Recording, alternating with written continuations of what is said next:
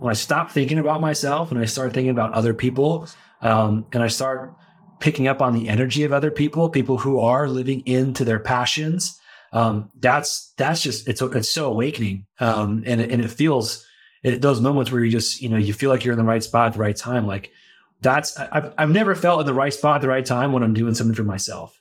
I've I've felt that when I'm supporting somebody else. Welcome to Wise Words and Whiskey. I'm your host Wiley McGraw. Join me with other great guests as we sip good whiskey and talk about all things high performance. So kick back, pour yourself a nice dram, and settle in for some low key conversations on high performance living. Let's jump in.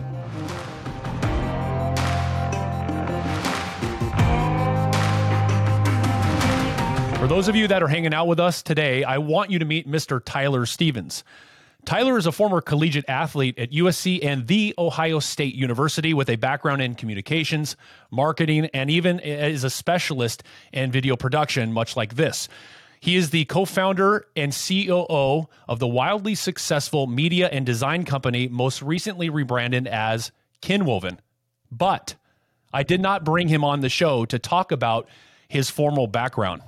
I brought Tyler here today to honor him as a man who relentlessly supports his creative and influential wife and mother in law, who are in fact the stars of Kinwoven, and to uncover how he's able to successfully do so, all while being behind the scenes. Tyler, brother, thank you for being here. Hey, appreciate you asking me on. Absolutely. Before we jump into that conversation right there, I want us to go ahead and crack open this unique bottle of whiskey. Yeah. Angels Envy is the name of it. This is a Kentucky straight bourbon whiskey. And if you're in the audience right now and you have the opportunity to do so, feel free to kick back, relax, pour yourself a dram as well, while Tyler and I do the same. We're going to drink this specific whiskey neat, which just means we're not going to add any water or ice. Tyler, I know you don't really drink that much and you're not a big whiskey guy, so you're going to get to go through an experience with us today, right now. But um, I figure with this type of whiskey, it would be perfect for you. It's not going to be harsh and overbearing and overpowering. But I chose Angel's Envy for a very specific reason. And before we sip it, I want to share that with you. Okay. I chose it for you for a, a few reasons. Number one, it is a small batch, you know, handcrafted production uh, at a distillery that has been in three generations of family. So it's in a family affair of whiskey making, which I think you can appreciate given the fact that you run a company with your family as well. So I thought it was really fitting for us to do that with this type of whiskey. The other thing, though, I really appreciated about it, if we look at it, is this unique design of the bottle. On the back of it, it's got the angel wings. I think you would appreciate that as well. But it's a little bit of an ode to your wife, Sharon, your mother in law, Rebecca. And if they're listening or watching this right now, is a little bit of a, a nod to their je ne sais quoi of their design uh, acumen. And I wanted to at least uh, share that with you while, while we are getting into it as well. So maybe this is something you all could have at the table uh, over a great conversation, much like we're going to have here as well. But um, without further ado, the other beautiful part about what I love with Angel's Envy yeah, you're already nosing it, which is great. For those of you that are listening right now, I'm glad Tyler did that. Is because whiskey experiences or wine experiences or tequilas, most people don't get educated on enjoying the full experience of a spirit they drink. They typically drink it to get drunk. It's like a, um, hey, let's go out and have a good time. But for me and my appreciation for the high performance craftsmanship of something like a whiskey, the whole point of having it is to start with the nose first, like you just did. When you bring it to your nose, you allow yourself to relate to the sense that you get from that, that juice. And it kind of prepares your body or your palate for what you're going to taste. That's the initial preparatory step, if you will, prior to actually drinking the whiskey itself. The point of whiskey making, too, why it's Angel's Envy, this is another element I think you'll appreciate, Tyler is the father came out of retirement to do this project with his son and eventually his grandson joined in this this uh, specific idea of taking a bourbon and finishing it in port pipes. A port pipe is essentially a specialized cask that matures port wines. And if you've ever had a port wine, it's a dessert wine. People that are listening right now have never heard of it. It's very sweet. So you can imagine what's going to happen when you taste a whiskey that spent four, five, six months finishing in a cask that you previously held those types of sweet wines.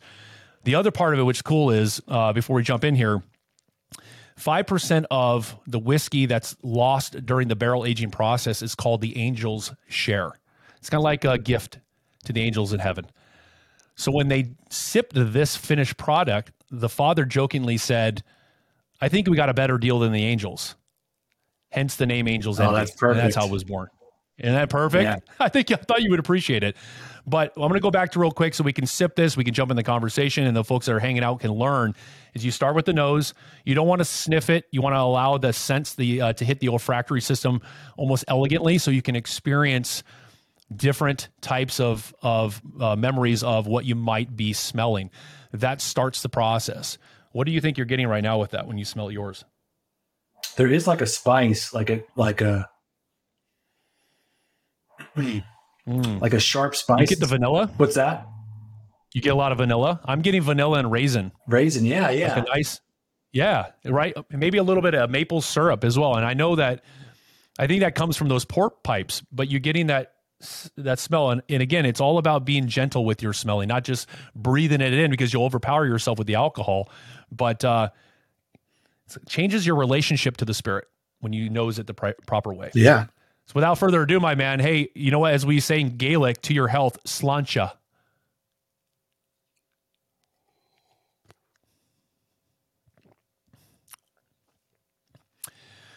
Ooh. It is good. That is good.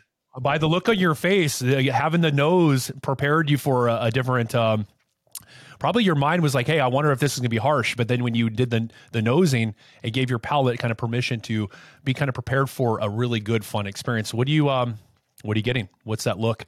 Well, I, just love how it. I mean, I don't know the terminology for whiskey, but essentially, I, I took the sip and immediately, you know, you, you taste the flavor, but it's this all this after um, that really is is so rich and robust. Where like I can still taste it towards the back of my throat and my tongue, Right. and it's like a black Right. licorice almost, like just Mm, nice. you know, it's Nice black licorice. Yeah, I'm getting uh, toasted nuts. Uh, there is a, I would say, a very subtle, lingering mouthfeel of. It's like a, a, a type of oak. If you got, I don't know if you got that Yeah. too. Again, this is a very subjective experience, and I want people that are listening.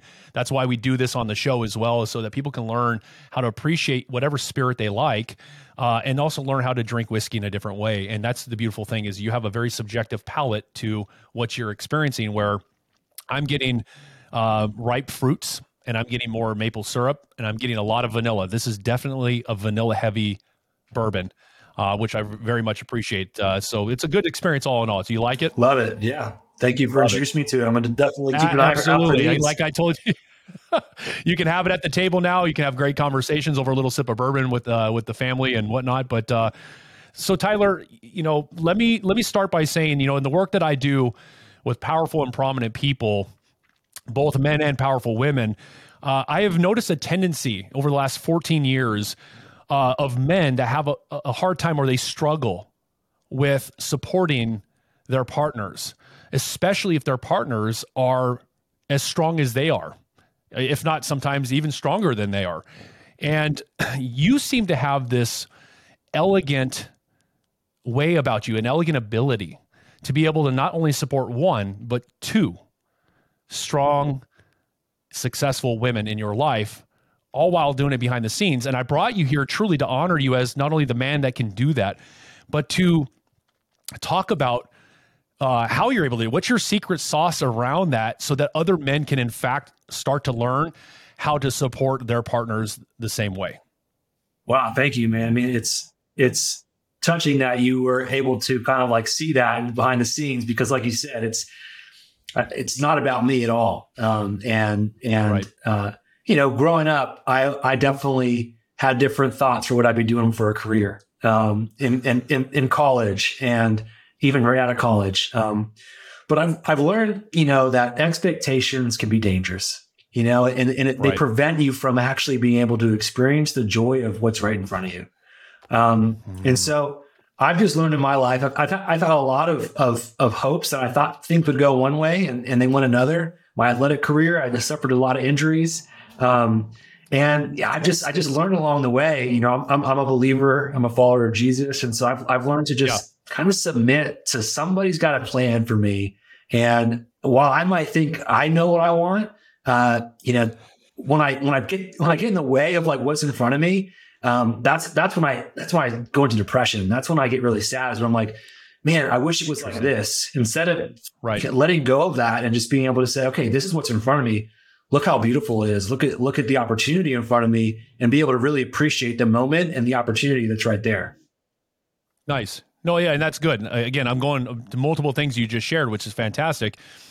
Um, ostensibly clear that you are a man of faith, and that's I think another reason why I did I chose Angels Envy. I thought, you know what, I want to make sure this is a very a good experience for Tyler, so he can realize that he's seen. And that's I think the thing is, what you're sharing is you're, you're so committed to uh, being present with uplifting others. It's kind of a standard you operate by that when others win, you win.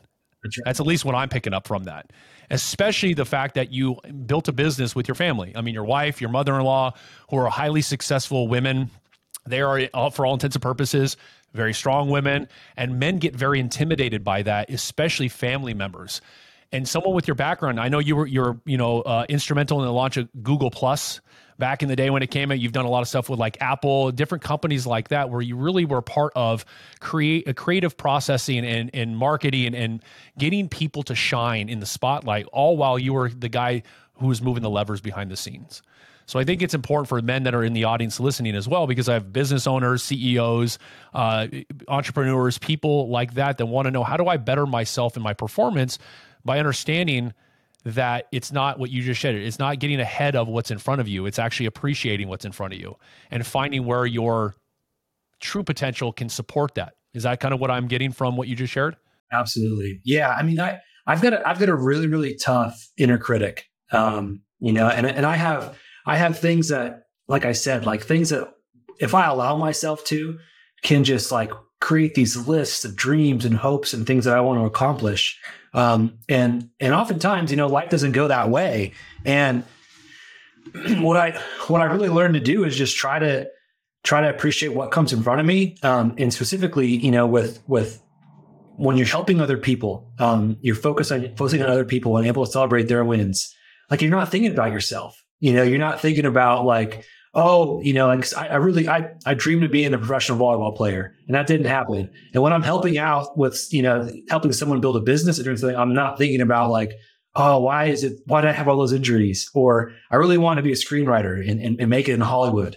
Um, and so, you know, there's a choice to like focus on the things that you didn't get to accomplish, or it's like, oh, wow, I've been able to actually reach millions of people through, you know, a platform like YouTube and our, our design sessions um, that I, you know, I never would have reached just trying to write scripts and getting getting it on a, a page of a or on the desk of an agent. You know, I, I think I've written probably about eight or ten scripts, and I, there's probably like twelve people who have read them. Whereas like some of the content we make is watched by millions of people, and so it's it's just funny to like let go of certain expectations. And at the end of the day, I just love telling stories, and I want to make impact in people's lives. Um, and so that's the beautiful thing about technology and about social media. I mean, social media, we can talk about that for a long time. It's, it's got its pros sure and cons. Could, yeah. Um, yeah. But the fact that it does allow you to reach people um, and, and there's no gatekeepers, uh, you know, if you're passionate and you have a story or something you want to share, you can do it. Yeah. It's interesting because you you played volleyball obviously in college and you went to two really I would say prestigious schools and that's why I emphasize the Ohio State. I have friends of mine that were football players there that I served in the military with, so they always made sure that you emphasized the. that specific word. And it's like so I had to make sure I honored that when you came on. But when you were playing sports, you, you know what was it specifically though? Did you recognize about yourself when sports was taken from you? Because it sounds like again, we all have the idea. And again, there's nothing wrong with wanting something cre- uh, to create for yourself in your life. Sometimes you actually hit that target, but sometimes God, the universe, everything else has a different plan for you because you, your power and your creativity and your love and who you are is meant to go somewhere else and really impact, like you said, those lives. You thought, if I could create from this perspective, I would have a happy, successful life. But clearly, you were stopped in your tracks Sometimes it has to be a physical kick in the balls, if you will, to get you to change direction of focus. But what it is, is it showcased more of the kind of man you are. See, that's why I definitely wanted you on because it's the type of man you are that leaned into that.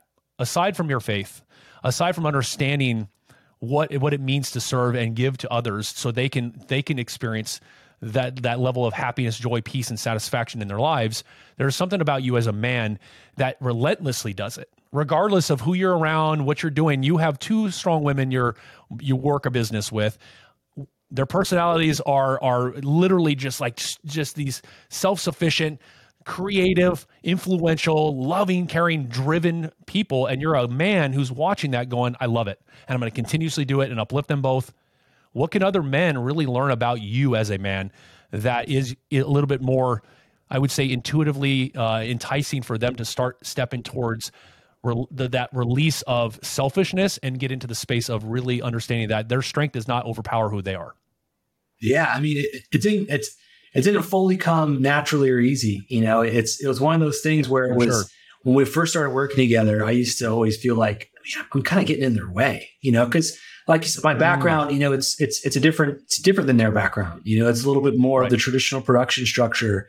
Um, you know, and influencers, th- things you learn about influencers if you've ever met them or talked to them is it's it's all instinct for them. You know, there's really not a lot of planning that happens. Um, and you know, like you and I today talking about how oh, when you whenever you set up an event like this, you know, there's planning, there's checks and balances, there's things you need to do to make sure the production goes well. And so that's the background that I came from, which was just always right. me make sure we have a, an outline, make sure we have a script. Let's do a rehearsal. Let's do these things. Um, and and they were very much like that's not how we do it. Um, and so it took, it took me a minute to just be like, okay, yeah. I'm gonna I'm gonna all right kind of throw away what I thought I was bringing to the table. I, I think I, I'm here thinking this is my value, this is my experience, and I'm saying let me just set that aside um, and let me see how I can support what they're doing. Um, and it's funny because like the times that they have listened to me, we've done things that are like a little bit more scripted. Um, they don't perform as well as when as when we just go with their gut. Um, it's so right. it's, it's, it's humbling, but it's also like I'm I'm always wanting to learn and learn how to tell stories, how to reach audiences. Um, and so if you feel like you have it all figured out, like you're you're not going to learn. So you have to come into it open minded um, and just just ready to see how you know. Crazy thing about social media is is you get feedback right away, so there's no question if it was good or not.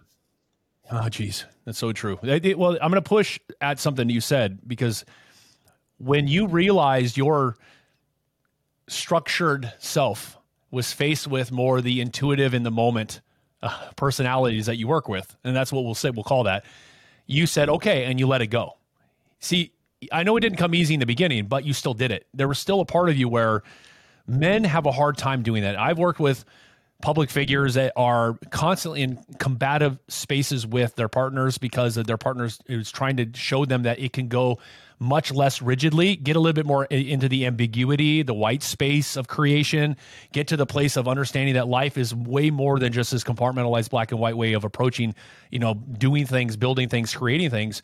And they still have a hard time with that until they get to a place where I'm again I come into their lives and I put them through the ringer so we can eradicate why they are out of balance with their their partners that way and how that affects their performance, their success, their happiness and joy you said it. It's like I just said, okay, that's not who I, who I, I am, but that's not who they are either. So I'm willing to almost sacrifice, you know, that kind of rigid side of me or maybe structured side of me. Not to say you got rid of it, but you're willing to kind of like you did. You just wave with your hands, throw it over you, and let it go because you realized there's more here. What? Why did you do that? What What is it as a man that you felt like you needed to do? Regardless if it's your mother-in-law or your wife, there's there's more to who you are that said, I need to do that. You know, I think I think it's just the way I've perceived leadership. You know, I mm. I, I, don't necessarily uh, see leadership as like the drill sergeant. Do what I say. This is how it is. It's got to be this way. Um, you know, like like modeled in the Bible. Like I see leadership as servant servanthood. You know, you lead you lead by serving. Um, and so, you know, for for me, it was just in those moments you have a choice. It's like, is this going to become a competition? And, I, and I'm going to try to like tell them about, hey, when I worked with this person or this person, they did it this way. Why can't you guys do it this way too? Or am I just going to say, okay, like, let's try it a new way and let's see how it goes. Um, and as a leader, our ultimate goal together is to make a great product. It's not to do it my way.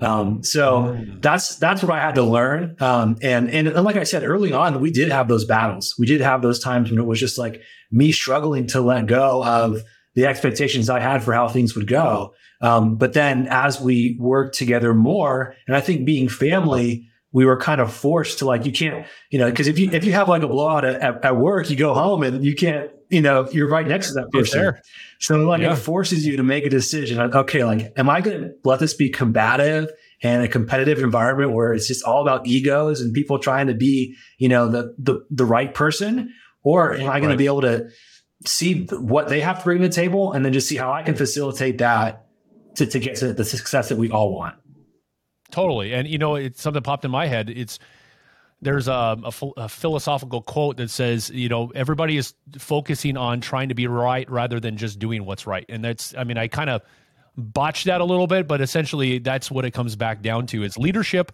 And I was on, I had a conversation with a former Navy SEAL about this, where in the military, you know, when it comes to leadership, it is not about your your position. It's not about the title. It's not about you getting the accolades, even though everything is hung on you if things don't go well or you might you might have issues you got to you know, overlook or problem solve through. But like you just hit a good point that I want everybody that's listening, especially the men, is that you surrender not who you are and not your capabilities, your skills, or your gifts, or your contributions, or what you know you bring to the table. You surrender this egoic hold on that if it's not listened to, if it's not respected or implemented, somehow I'm less than. Somehow nobody sees me. Somehow I'm not contributing enough. And that's the that's the male quandary, I think, is we get, you know, we're again, we're naturally brought into the world around this limited thinking of men show up X, they do Y, they have to be this way. And we have to work diligently through our faith and through our desire and through our drive and our commitment all of those elements to discover more about our own personal leadership to realize is it about the real the goal itself or is it about how good you feel about yourself I, I is it about yeah go ahead I, I, had a friend similar to the the axiom you just shared that would always say hey are you trying to be helpful or are you trying to be right and and i think that's a great measuring stick when yep. when you're facing someone in a potentially confrontational situation just stop and think okay like am I trying to help us get to the common goal or am I just trying to be right? Um, right. And it's, it's a humbling moment, yeah. but more often than not, you know, you just realize, okay, like I care more about us achieving what our goal is than about being right. And, you, and that's when you find yep. success.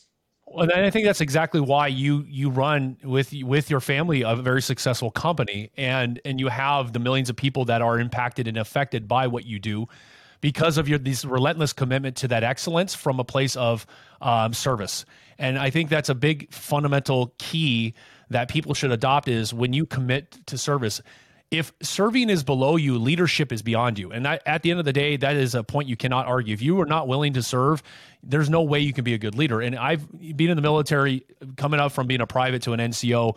I watched bad leaders and I watched good leaders. And it was always f- looking at the good leadership qualities and then developing through myself and my experiences how do i show up? And i had my trials and tribulations like you just talked about through running a team a four man team guys i'm responsible for dealing with personalities understanding that i may know the answer but maybe my guys have something better.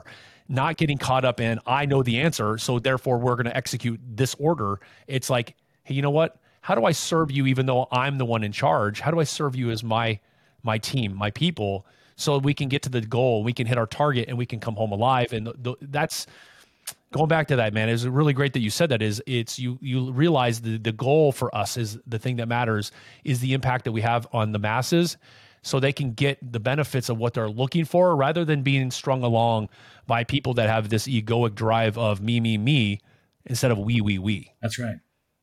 Yeah. Wow. What else, man? I'm, I want to know more about your secret sauce. Like it's You have a, you know what? I say that because you have a personality that is, again, elegant. Even talking to you right now, I can feel it. Is it this is the elegance about you? I think you've always had that, but your life experiences and what you did from college to the to the business world, you had to lead teams at busy companies like Apple. You had to be in the space with people during their stressful moments, and that takes a lot of personal awareness and grace to be able to understand how do I make sure that these people stop feeling this way through the efforts that I have rather than it just being something that I feel good about at the end of the day. So what what other elements that you feel like men need to know about how to be a better support for strong, especially strong women? That's a big key. well, I mean it's it's really kind of you to say all that, and I honestly feel like I have you know no position to be giving people advice, but um, I'll just share, you know, the things that are happening in my life and and and what I've learned along the way. And, and a lot of it's kind of what I've said, but I think I think that the biggest work happened to me when, you know, like I, I used to be that guy who wanted to wanted to be the star, wanted to be, you know, get all the accolades. Like I'm, I, when I moved to California, I thought I wanted to be an actor. I thought I wanted to be famous, you know, and, and really what, what I've realized along the way, what that was is I wanted to find what my value was and I didn't know. And so I was just taking these shortcuts that we hear about like, oh, you know, being famous, that means you're valuable. Um, and when that stuff, you know, you get a glimpse of it, you're just like, this is empty, you know, like I, would, I, I, had a hard time. And like, like I said, like once I, once I kind of made that transition, I was like, okay, sports isn't my thing. What's it going to be? Writing. Oh, that's not going to be my thing.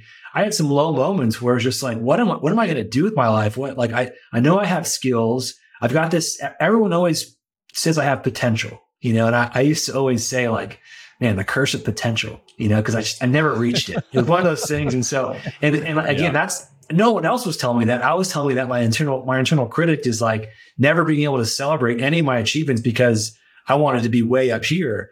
Um, and the more and more You're unsatisfied with the present moment, and that's the key. The more Keep I focused on that, the more depressed I got, man, and the more yeah. the the the worse I did. You know, like the the the less productive I was. Um, you know, the less I was able to even achieve goals, the less driven I was.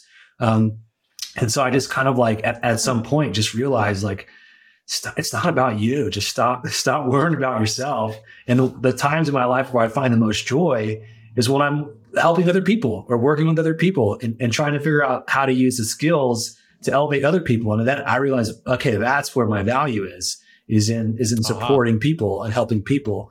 Um, and, and yeah. once I kind of like connected to that, you know, it, it, changed everything for me because that's, that's what I, I like, I allowed myself to, to give, my, give myself permission to, to take a back seat and to not have to be the star and to be able to be someone who's behind the scenes and confident enough to know that like I have value whether or not the world sees it or not. Ah, you know what? I'm glad you said that exactly how you said it. I had a feeling you were going to because it's this weird connection to being seen with our popularity and our bank accounts, that means we're valuable in this world. And that's a big, I constantly have these conversations with people around it. I call it a dying, I want it to be a dying metric of what we define as success because I think people have gotten too lost in the vanity of things and have not stayed connected to like the real reason they even started doing what they're doing in the first place. It's become this metric or this benchmark of here's my place in the world. And again, the system, we can get into this conversation for hours about how the system was built and how it's gotten dysfunctional. It's giving people permission. The environments are just, you know, stressed out, causing people to go through X, Y, and Z. And the vanity is the only thing that pays. I understand that. Yeah. But going to what you just shared that I want everyone to hear right now is it's close to my heart because f- before the pandemic, I spent 12 years in the shadows, behind the scenes.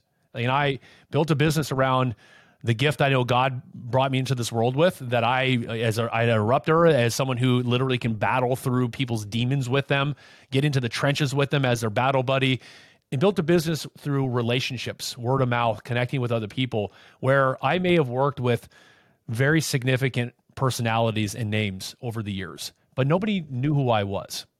And that was okay. I didn't need it or want it. And I, I'm just honoring what you shared because you you feel so alive doing the same thing because it's not about your name, it's not about your glory.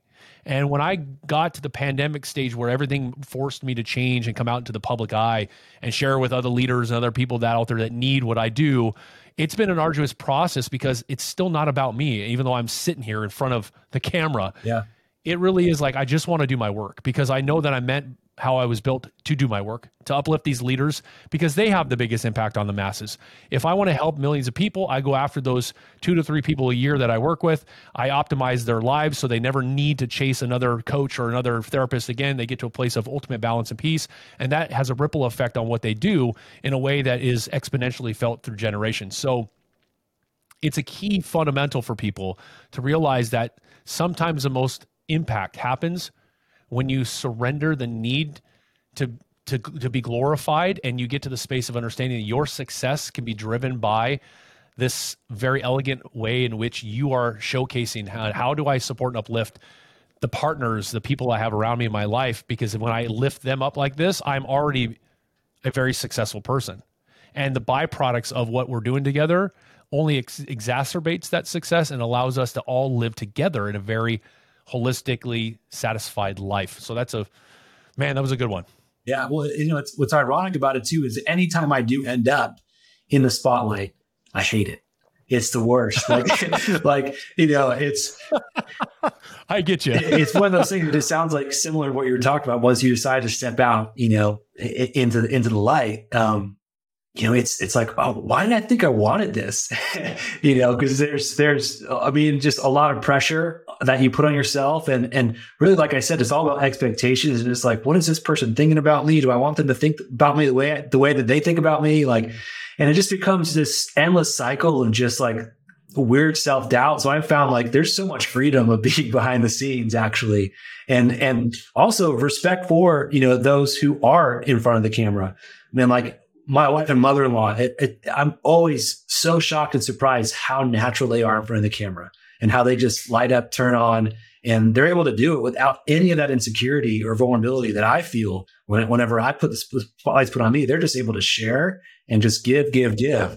Um, and so, you know, it's like we, we all have our gifts. And so I think it's funny and it's ironic that th- something I thought I wanted, whenever I get a taste of it, I'm just like, no.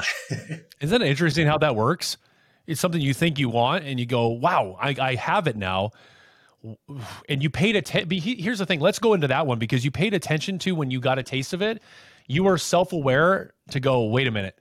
This is not something that accentuates me. This is not something that makes me feel as alive as it is if when I'm behind the scenes with my wife and my mother-in-law. So, and again, the point is to talk about how you're able to support strong partners, women eh, specifically, and I think that's a big fundamental um, component of change for people's thinking that sometimes the things you think you want are not necessarily what you actually need to be successful.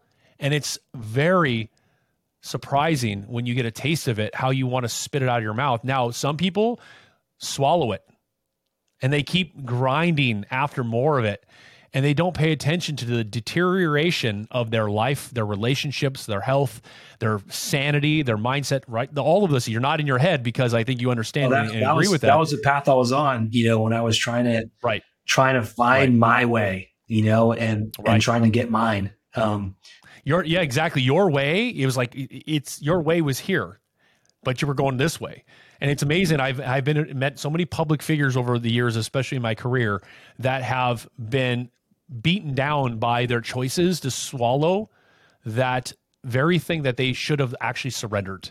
And you know what? I got a taste of what I wanted, what I thought I wanted, and I'm going to keep going after more and I'm going to keep eating it and I'm going to consume it. And what's going to happen is eventually down the road it's going to catch up with you. And that's the that's unfortunate part of being human is this it's almost like a delay. It's a, like a lagging metric that ends, ends up catching up with you and after 30 years I've worked with some guys over 30 years in the in the business and they're burned out. They're at their wits' end. Their relationships suffering. Their kids don't respect them. They're they're crashing and burning on a constant basis. They're bleeding millions of dollars in their businesses, and they don't understand. I've done all of this good stuff.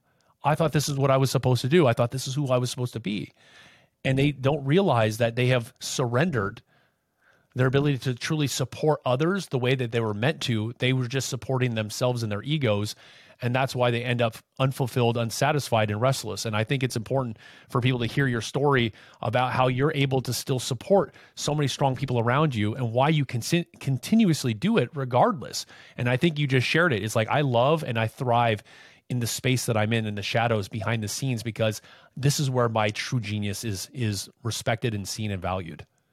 Yeah, yeah, appreciate that. Yeah, it's I mean, it's like it's like I've just been saying. Like the number one thing you, you, you asked me, you know, for advice for people out there who are working with other people, working with women, working with their wives. Secret sauce, yeah. Give us your secret, secret sauce. sauce. It's just it's not it's not about you. it's not about you, and mm. and and you know, like the sooner you can get over yourself, um, the sooner you can start being content in life. That's kind of what I found. You know, like because it's so easy for me to go into this this this um, world of self pity of like, oh, what was me? What was this? Like, I'm I'm I'm more of a melancholy person, I think, and so like my natural um, my my natural place to go is is a little bit place of, of sadness. But then, like I said, when I when I stop thinking about myself and I start thinking about other people, um, and I start picking up on the energy of other people, people who are living into their passions, um, that's yep. that's just it's it's so awakening, um, and and it feels it, those moments where you just you know you feel like you're in the right spot at the right time, like that's I've I've never felt in the right spot at the right time when I'm doing something for myself. I've I've felt that when okay. I'm supporting somebody else. I love it.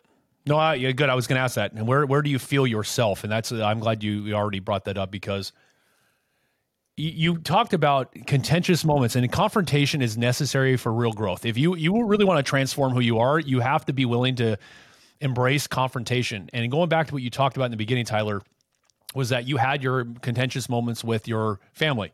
You had to have those headbutting situations to truly almost mold into the energy to understand where your value fit which then changed your perspective on what it means to truly support strong people because you're a strong person yourself in your own way and i think people forget to discover where their true strength resides is not necessarily what society teaches us that strength is.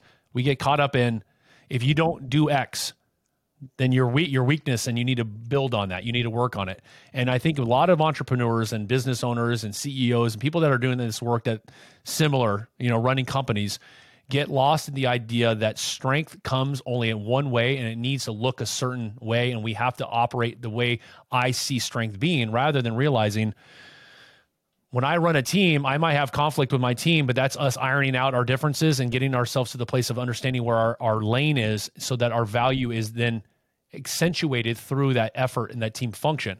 Yeah. Going back to my question is how difficult was it really for you and your wife and your mother-in-law to truly iron out and get into this flow together? Because if you look at it now when people are going to go check out kinwoven and everything that you're doing they're going to be like wow this is like a well-oiled machine. It moves. It, it it's smooth. People are interested in it. You know you have the uh, the attention of of people that are interested in the design and the media etc how long did you do you feel it took you to really battle that out and get to the clarity that wow, I need to just let go and just relentlessly be in the space that I thrive in yeah. so that these women can shine? I mean, every day, you know, it's never, okay. it's never ending. Um, it's never ending. Okay. Yeah. Hey, dude, good honesty. But, good but, honesty. You know, I think I, I like what you said about um, confrontation because I, I, used to avoid confrontation at all cost. Um, right. You know, I, I used to think that, you know, all right, I'm just going to be the peacemaker here. Um, but I realized that you know that that's diminishing your own value at times, and and there are mm. times mm. that I have things to contribute that need to be contributed, and and so what I've learned as a leader is you know number one role of a leader is to eliminate confusion. So I, I have to pick a path and set us down a path when the three of us can just be like, should we, what should we do? What should we do? And you know, I have to be willing to pick a path and and fight for that path and then that will often be what creates confrontation is because I picked a path. Now, in my mind, I don't necessarily care if this is a path we go. I just know we need to take a path. And so it, it, what it does is it reveals like it, it allows the other people in the room to understand what it is that they actually want. Um, because they're able to respond to the path that I set forward. And sometimes, sometimes they're all for it and, it, and I happen to pick the right path. Other times it gives them something to um, bounce off against and then it creates right. some conflict and then we work it right. through and then the, the, best solution comes at the top um, so right. i realized that conflict was actually a great tool to getting us to where we wanted to go and i just have to be willing to mm. enter conflict without pride i mean that that's that's if you enter conflict with pride it's just going to escalate escalate escalate never go anywhere but if you want to enter, enter conflict without pride that's when you can get to solutions enter conflict without pride that's a that those are wise words that are going to land. I promise you. People are going to listen to that for a second. And entering conflict without pride separates again. You know, the military we talk about it too, but I, I don't. You've probably heard it before, but it is. They call it detachment. So when you enter a situation where you have a team and you're operating from a place of solutions, problem solving, if you will, and everybody's got input, the leader still, still ultimately has the decision. But sometimes they enter that conversation with the I'm gonna let my my guys or gals provide information that might go against what I think to be true. And what ends up happening is the conflict that comes up stimulates ego. And then everybody fights each other and nothing gets done. And that's how people fail. That's how people have problems in their companies. That's how people in combat can get killed. So I love that you said that entering conflict without pride is understanding that these people that are listening to that are going to go, okay, so when I get into the situation where I have nothing other than the one direction, which is I need to confront the situation, I need to be willing to open my mouth and share a thought in a boardroom, share a meet, meeting idea, regardless of the reaction of the people on the other side of the table, like you just said with Sharon, Rebecca, you're like, regardless of my mother in law and my wife's reaction, I still need to share this because what's important is it could create a solution for us that might blend both all three of us and our ideas together for a really significant outcome that is even more beneficial to people. Sometimes they t- tell you straight up, no, go sit down and run the camera. I don't know, you know, whatever they might say. Or another time, like, geez, okay, Tyler, now that was brilliant. Let's look at how we can now integrate this into our ideas and our thoughts. And then it becomes a very robust process of of success that people uh, end up uh, missing out. I would say I'm trying to find the words they miss out on because they're so hell bent on either avoiding conflict or getting being being the person that's right. There's no middle ground, and I do it constantly with the clients I work with. Is I'm constantly conf- uh, in confrontation with them. I battle through what they think to be true rather than what is true getting them to understand here's where your limitations really are, here's what's really going on and why you're not blowing through them. And we get into straight up confrontation. And I think people are afraid of the way it feels. They they they see it conceptually that confrontation is good. You do. You're like, I, I know it's good, but I used to avoid it at all costs because I didn't like the way it felt. I didn't like the way people reacted to me. I thought that that's not good if people are upset if I say something. And sometimes, most often than not, you need to be able to upset someone to change course, to change things for the better. And mm-hmm. if you avoid confrontation at all costs, you create a limited living experience. And then you wonder why 10 years down the road, no, things are not that much better. You're feeling like lost. You want to know why things aren't working the way you want them to. And you're depressed, you're miserable, you're upset at things, and your relationships start to is that that that's that unhealthy tension that starts to happen in those relationships. So please, I mean, share more because that's re- that's really key idea here that people need, especially men need to hear when it comes to the women that you're confronting and having these moments with. Yeah, I mean, I think it's just you know, like I was saying, it's thinking about how you can view a conflict not as a competition, and, and I think that's like in the past as as an athlete, as someone who just relates to things in competition you know, I think that's why I used to avoid conflicts because I didn't, I don't, I didn't lose well. And so if, if I entered a conflict, um, and I viewed it as a competition, then I would do everything I could to win that conflict or win that argument. And I wouldn't lose well. So I would, you know, take cheap shots. I would say things that I don't really mean just to try to get the upper hand in that conflict. And so that's when I, you know, when, when you realize like, okay, a conflict doesn't have to be a competition that's when you can get to a place where you're working together to solve a problem. And so once I realized I don't have to win every conflict, they were less scary to enter conflicts because I could enter a conflict and, and I could not win this and it's totally fine. Um, it, it, and we're just going to get to something together. I love it. You, you, know, especially you brought up earlier in the conversation, social media. And that's a big thing right now is well, number one, the decorum that we used to have is gone. I think it's com- at least almost gone uh, completely where people are no longer in a state of having what I call authentic argumentation and debate. So when I was in college, we I did my debate classes. We stand up there, and it was there was a very specific way in which we had maintained decency for the other side. You know, we had decorum with how we argued and we debated each other. We brought facts and information to the table so that we can go back and forth. And again, I had a conversation with um, a debate on who's the better baseball team, Angels or Dodgers. And I grew up in Anaheim, so I'm a big, I was a big Angels fan. I was trained by the California Angels pitching staff as a pitcher, so I am ob- obviously biased towards the Angels. But the person that made the argument for that kind of almost in a way won the argument with a lot of the facts about how prestigious the Dodgers really were and their history and everything going on here. And I and it's not like I got mad and upset that it was I lost the competition. I realized you just brought better facts. You had a better argument, and I kind of got my butt kicked a little bit there, and that's okay. So what I took from that information, what I'm taking from you right now, and want the audience to hear, is when you quote are in conflict and you feel like you're losing the conflict, don't see it as competition. See it as an opportunity for growth. See it as an opportunity for to, to change strategy. Bring yourself to a place of awareness to realize that you're not being belittled or being berated. You're not being the bad boy or bad girl. You're just being shown there's ways to improve so that when you argue again or you have another conflict moving forward, it's it just consistently creates more opportunity, more momentum towards the right direction, and that's how teams function in a in a very well run manner. So I think it's great that you brought that up multiple times and why I poked back at it again to ask because social media, everybody's arguing with each other. Everybody wants to be right. People are fighting each other and they're doing it from a passive aggressive place. There is no information or facts that actually really matter. And it's just who can be the loudest, who can actually trump the other person, who can punk them out. And we get nowhere yeah. as a society. And then you have men specifically who are just loud. If I'm loud, I win. But success comes from not winning. Success comes from collaboration. It comes from honoring one another and allowing the other person in conflict to have the better solution. Sometimes yours just doesn't work. Hey, I had a team when I w- w- was put in charge of my team in Iraq, um, and I led my guys to combat.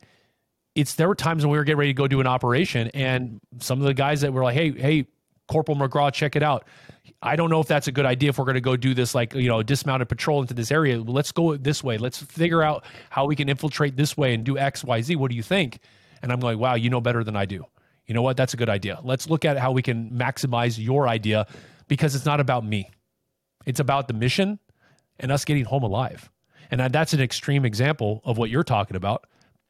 But I wanted to relate to what you shared on how competition is not about winning. Yeah. Yeah. No, I mean, so, social media, it's it's it's really a shame that it ha- it's had the impact it's had on on communication, um, because it is such an amazing right. tool. Um, like I talked about before, just the fact that you can you can share stories in, in a way you've never been able to before. Um, you can inspire people in ways right. you could never before. Um, but I think I think sometimes you know our ego convinces us that we have to have something to say about everything. And that's just not true. Like there's times you can see something and whether you agree with it or don't agree with it, you don't have to say anything. But I think oftentimes like we've gotten to this culture where it's like you have to say something or else either A, they're going to think I agree with it or they're going to think I'm on this other side. So just we're in this really paranoid position where everyone just like immediately goes to outrage because they just feel like that's that's what they have to do. And really, I, I believe that outrage is like that totally eliminates any any opportunity for change. You get to outrage, you're not going to be able to change because in order to of change, course. you have to first understand what the other person did that made you so upset. And you have to put yourself in their shoes and you have to allow yourself to go to that place where it's like, well, there is a circumstance where I would have made the same choice, you know, and not think that you're just better than them. Right. And I think that's like across the board. There's always, right. always, you know, you can play it out in your mind and you can always figure out like, well, if this happened to me, I might have made the same choice. And so you really seek understanding mm-hmm. instead of just this outrage and change. Um, that's that's the path to to real discord. Yeah, and I think you're doing. Uh, obviously, you're uh, an exemplary uh, example of that. Doing what you're doing with your family, and going out back to what you said, communication is the the component. I think that is wildly misunderstood you think that communicating just means saying something and saying things at all costs and regardless it's like express just express whatever you're feeling in the moment but communication is not necessarily always about constant talk opening your mouth it takes a lot of courage to sit down and not say a damn word as well it really does. Sometimes you don't, like you said, I love that you brought this up. And I want every single person that listens to this conversation to, to consider their approach to social media argumentation because just because you can doesn't mean you should. Sometimes it's okay to not have to jump into the conversation because you have a thought about it. It's about self reflection and consideration of is what I'm going to add necessary for the argument at hand? And is it going to provide solutions or help us get to a solution? Or is it just going to be me participating in a tiff with other people on the internet?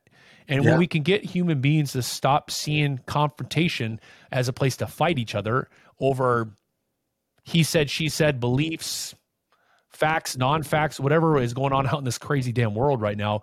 We can change number one, the communication approach. Number two, how we view confrontation. Number three, recognizing when we feel emotions that are charging us. It's okay to have them. They are giving us information, like you just shared. Why am I being upset about what X person said to me? Is it relevant for me to respond? And is it going to create solutions for the problems at hand? And if I can get back to that behind the scenes attitude and mindset, things can naturally start to evolve in the right direction because everybody wants it to change, but everybody's fighting each other on how it should change rather than like you do behind the scenes going, you know what? You're the change making on the face, and I'm going to be here to support and uplift it. So let's figure out how we can conflict with each other the right way so that everything keeps going in the right direction. That is the impetus to true leadership that is going to change the world. But you cannot transform who you are if you're unwilling to embrace the fact that it's not always about you. That's it, man. That's it. It's a hard truth, but I think it's also super freeing once you once yeah. you realize it. You know, it's just yeah. like you don't. Ha- it doesn't have to be about you, and and I think that's it's it's freedom. It's freedom to to just be able to allow yourself, like I said earlier, give yourself permission to take a step back. Give yourself permission to create space for other people. Um, you know, it's it's it's not. nothing's going to happen to you negative. You know, like you're you're. It's going to be okay you can you can let other people win. It's going to be okay. It, it's you know what it is going to be okay, and I I I just go back to you know earlier. It's I care more about doing the work that I'm meant to do than I care about anything else. It's like the money is a byproduct. The effect of the relationships I get to have and the people that I get to impact what they're going to go out and do in the world as a celebrity and the influence that they have when they're in the spotlight and when they are living a healthy balanced optimal life from a place of peace and satisfaction the byproducts of who they are are going to impact the masses in a very uplifting manner. They're going to naturally be the impetus that gives people permission to do the same. And we have celebrities that aren't living that way. We have public figures and people in the spotlight. Like, again, think about your wife and mother in law. They're in the spotlight. If they are people that are not living good lives, it's going to leak into others that are watching them, and people are going to get permission to emulate the behaviors and the attitudes and personalities that they see. Your your family doesn't do that, right? They they come out with a smiles and the, they have a heart centered care for what they're putting out into the world, and people are going to feel that, and it's going to allow them to turn around and a subconsciously they're going to act and, and emulate whether they realize it or not. So when you are going back to that space of considering the impact of what you are doing from that support, when you surrender this need to be the man or the woman at all times, it's it's unbelievable what can actually transpire, and that does actually come back to serve you and satisfy this need to feel like you are accomplishing or giving value to the world, rather than it showing up based on this educational aspect of success looks like this, value looks like this, and if I don't have those, then I'm going to go after anything and everything at all costs to make sure I get them, which is what social media has done to people. And then here we are in this like never ending battle of dysfunction. So yeah, I love it. Yeah. Cool. Well, go ahead. You were going to say last thing? No, I mean, I mean, the last thing is as you're, as you're talking, it's just kind of a, a mantra of mine that I try to remind myself of is just almost just what's that? Shrink your world, think smaller, you know, like, cause mm. ambitious people, we tend to want to just do everything all at once. Um, right. But it's just okay in the moment how do i just impact this conversation i'm having right now and just show up right. in it and, and be the most the best i can be in this mm-hmm. conversation and not worry about being this best conversation for everybody I ever talked to, but it's just this one moment right now. Just be good. Yeah, for, just yeah. be good for this one moment, and then the next right. moment you can take on when it comes. Yeah, and it builds and it builds on that. It's like those small steps. You know, slow is smooth, smooth is fast. It's a philosophy that we use constantly where it's like when you slow down and you actually contract yourself. It's almost one of my key philosophies i talk about is the rem- the need for remo- removal more than addition. We are consuming far more content information ideas philosophies that we are removing stresses and things that don't serve us to allow us to integrate and apply the very things that we're consuming. So it's kind of like eating and having a blocked up digestive tract that you can't eliminate waste. And what happens to you? Eventually, you poison your body and things break down. That's what you just shared. Is constrict yourself, get smaller because you become more powerful when you eliminate unnecessary relationships, environments, stresses, etc., and you get very finite with your power, there's so much more you can accomplish and you build on that and you take those steps. Any other thoughts, last word, wise words you have for you know the type of man that you are and how you're able to support such strong women for other men out there that want to learn how to do the same besides what we already talked about. No i mean i, I appreciate you guys you have me on here and just uh, the kind words that you share with me you know and, and i hope that some of the things that i've said you know I, they're true to me. I don't know if they're true to everybody listening you know and so that's that's that's the place that i want to come from is i don't, I don't want to present myself as this this know-it-all person who's got it all figured out because it's a daily grind. Um, you know, and you got to figure out what makes sense for you uh, along the way, um, but also attach it to some truth. So that, that's what's been amazing for me is with, my faith is, you know, I've been able to attach all this searching and, and reflecting to a truth. Um, and so attach yourself to truth. Don't be afraid of it. You know, there, there's truth out there. So, so find it and attach yourself to it. Yeah, and, and before we go, uh, for those that are still hanging out with us, I just want to quickly let everybody know that I'm actually doing a premium whiskey giveaway, uh, a bottle of single malt Scotch uh, every month for the rest of 2023. The link for you, if you want to jump in on that, will be provided in the description uh, section as well. Uh, so make sure you follow those prompts, you enter, and if you win, I personally will be emailing you to let you know, and then uh, mail you that special whiskey that we have up for grabs.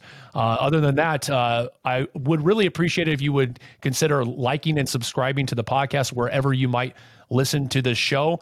Uh, if you have a comment for me or for Tyler, feel free to email me. That email is in the description as well. Um, and I look forward to hearing from you. Leave a nice comment if you'd like to do that as well. Thank you so much for being here, Tyler. Thank you, brother, for being here. Until next conversation, cheers. Cheers. For those listening today, thanks for hanging out with us. If you're digging what you're hearing, don't forget to give that subscribe button a tap and make sure you rate and review the show. Catch you all in the next conversation.